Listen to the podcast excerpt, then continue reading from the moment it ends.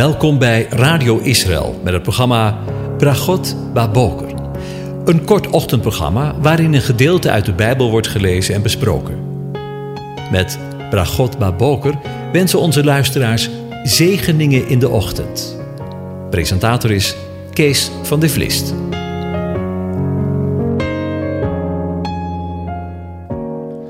Goedemorgen, Bokatov, beste luisteraars. Vanmorgen gaan we weer verder met na te denken over Psalm 104. En de eerste 13 versen lees ik aan je voor. Loof de Heere mijn ziel. Heere, mijn God, u bent zeer groot. U bent met majesteit en glorie bekleed. Hij hult zich in het licht als in een mantel. Hij spant de hemel uit als een tentkleed. Hij maakt de zoldering van zijn hemelzalen op de wateren. Hij maakt van de wolken zijn wagen. Hij wandelt op de vleugels van de wind. Hij maakt zijn engelen tot hulpvaardige geesten. Hij maakt zijn dienaren tot een vlammend vuur. Hij heeft de aarde gegrondvest op zijn fundamenten. Die zal voor eeuwig en altijd niet wankelen. U had hem met de watervloed als met een gewaad bedekt. Het water stond boven de bergen. Door uw bestraffing vluchtten ze. Ze haasten weg voor het geluid van uw donder. De bergen rezen op, de dalen daalden neer, op de plaats die u ervoor bestemd had. U hebt een grens gesteld die ze niet zullen overgaan. Ze zullen de aarde nooit meer bedekken. Hij wijst de bronnen hun loop en hun naar de dalen, zodat ze tussen de bergen doorstromen. Ze geven alle dieren van het veld te drinken. De wilde ezels lessen er hun dorst. Daarbij wonen de vogels in de lucht. Hun stem klinkt tussen de takken. Hij bevochtigt de bergen vanuit zijn hemelzalen. De aarde wordt verzadigd door de vrucht van uw werken. Tot zover. Over het levende water gesproken. In de voorgaande aflevering stonden we al stil bij het water. Water is een zeer bijzondere vloeistof. Het wijkt voor wat betreft zijn eigenschappen af van alle andere stoffen die er zijn. Het is een toonbeeld van genialiteit van de schepper. Zo'n simpele en alledaagse vloeistof, en toch zo onnoemelijk rijk en doeltreffend. En dan hebben we het nog niet eens over de geestelijke betekenis van water. Zonder water kan de mens niet bestaan. Zonder water kan de natuur niet bestaan. En zonder water was ook de aarde niet zoals ze nu is. We hebben daar in de voorgaande afleveringen bij stilgestaan. Een mens wordt geboren nadat het water, bedoeld worden de vliezen, zijn gebroken. Het pasgeboren babytje bestaat vervolgens voor 97% maar liefst, uit water. Een volwassene bestaat voor 75% uit water. En als we ouder worden, drogen we een beetje uit. Want dan bestaan we nog maar voor 65% uit water. We drinken en wassen ons met water. De spijsvertering is zonder water onmogelijk. En we kunnen ons lichaam uitsluitend op een redelijke, constante temperatuur houden van 37 graden, door de aanwezigheid en de werking van water. De natuur om ons heen leeft en groeit en bloeit alleen bij de gratie van water het broodnodige water voor alles en iedereen komt zomaar gratis uit de lucht vallen. Dat is echter niet altijd het geval geweest. In de periode van Adam tot de grote watervloed van Genesis 7, een periode van ongeveer 1650 jaar, regende het nooit, maar werd volgens de Bijbel de aarde bevochtigd door de dauw. We lezen daarvan in Genesis 2, vers 5. Deze aarde dankt haar bestaan aan water.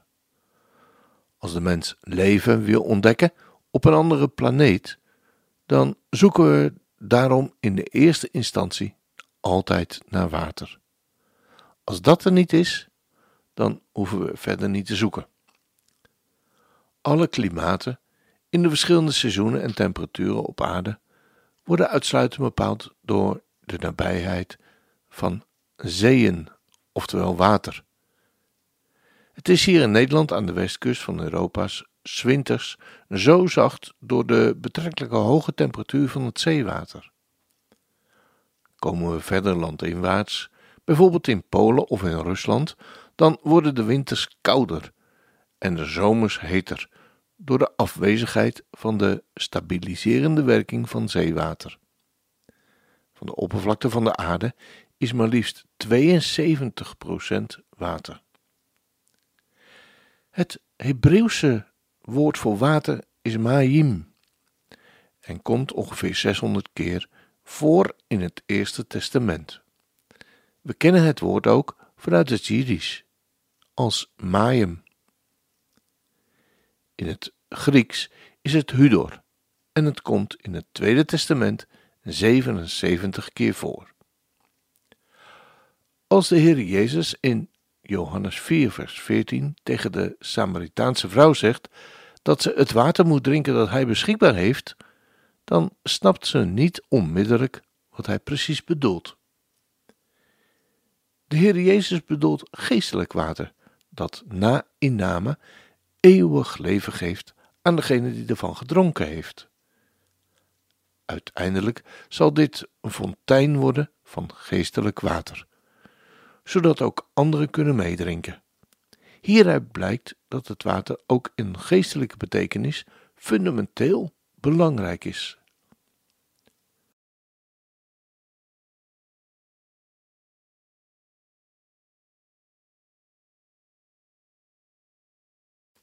Toen het volk Israël uit Egypte vertrokken was en dwaalde in de hittewoeste van de woestijn, kregen ze dorst. En niet zo klein beetje ook, denk ik. Mozes kreeg van God de opdracht om met zijn staf op de rots te slaan. En zie, het wonder gebeurde. Een enorme stroom van water kwam vrij om dit kolossale volk van 600.000 mensen plus de nodige meelopers, uit Egypte van drinken te voorzien. Zo lezen we in Exode 17, vers 6. En later haalt Paulus deze gebeurtenis aan in 1 Korinthe 10, vers 4 en verklaart dan dat dit gewone H2O eigenlijk geestelijk water was. Want hij zegt: zij dronken uit de geestelijke steenrots die volgde. En die steenrots was de Christus, de Messias. Deze dingen zijn toen gebeurd als voorbeeld voor ons. We zien nu dus dat feitelijke gebeurtenissen uit het Eerste Testament nu geestelijk kunnen worden uitgelegd en toegepast.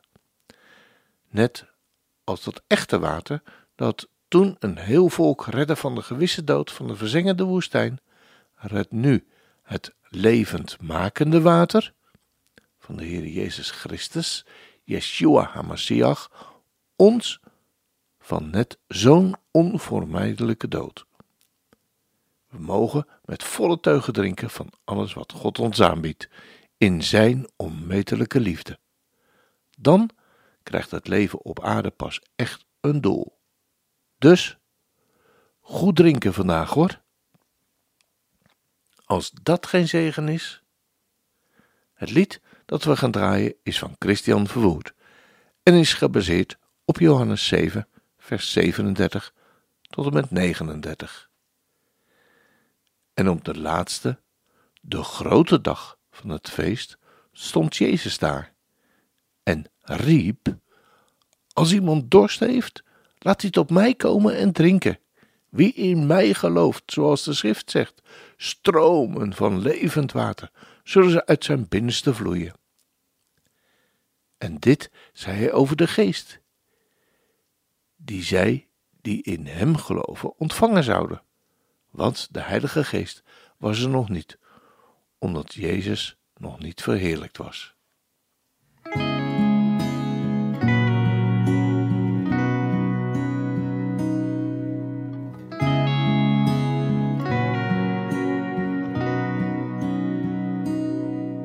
Heer Jezus, bron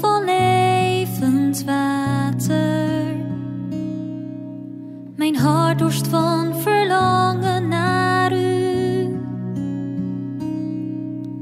Laat mij toch de zoetheid smaken van het vredige leven dat steeds weer stroomt uit u. De bekers van de wereld lekken. Want als ik het buiten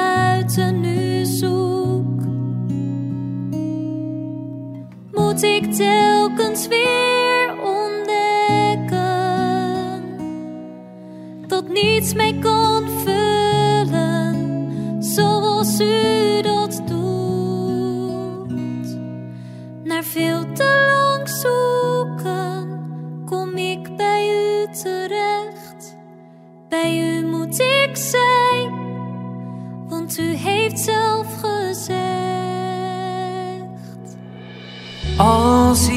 iemand dorst heeft, laat hij komen bij mij en drinken.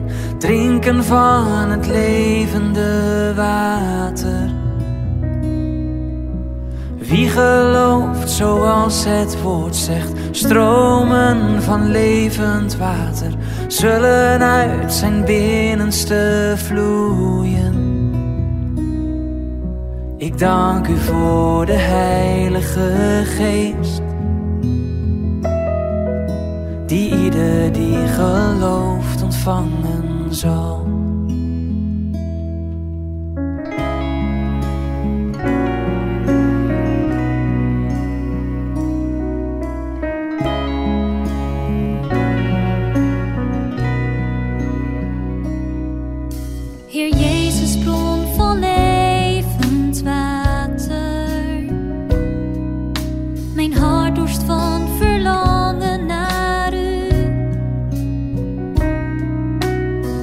Laat mij toch de zoetheid smaken van het vredige leven dat steeds weer stroomt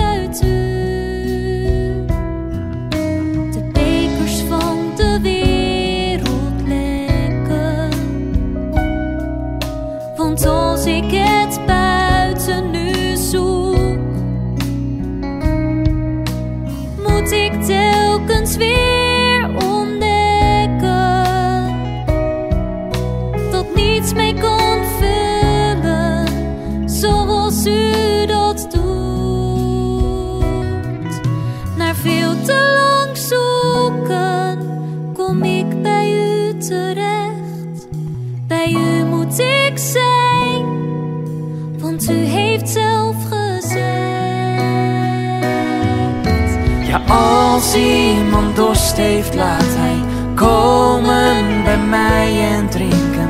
Drinken van het levende water. Wie gelooft zoals het woord zegt, stromen van levend water zullen uit zijn binnenste vloeien. Ik dank u voor de Heilige Geest, die ieder die gelooft ontvangen zal.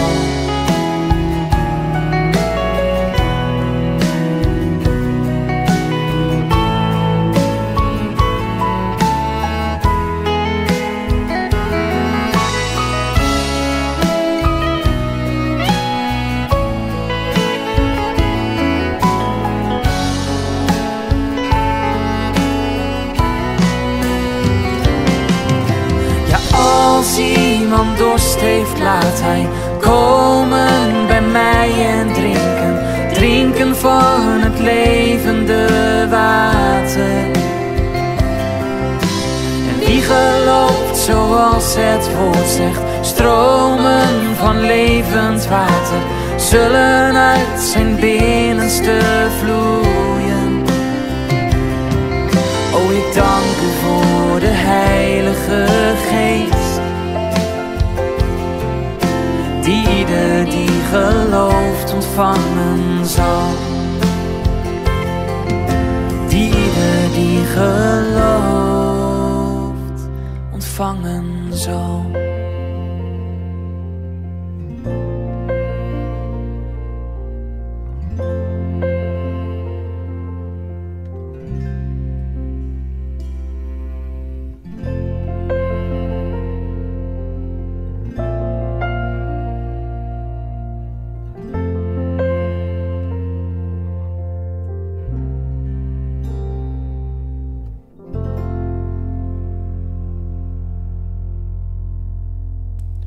En dan zijn we hiermee weer aan het einde van deze uitzending gekomen en wens ik u God zegen toe.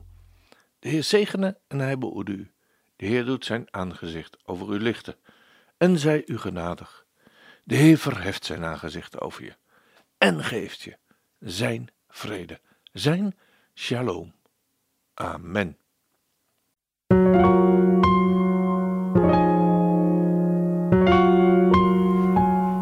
U hebt geluisterd naar het programma Bragot Baboker.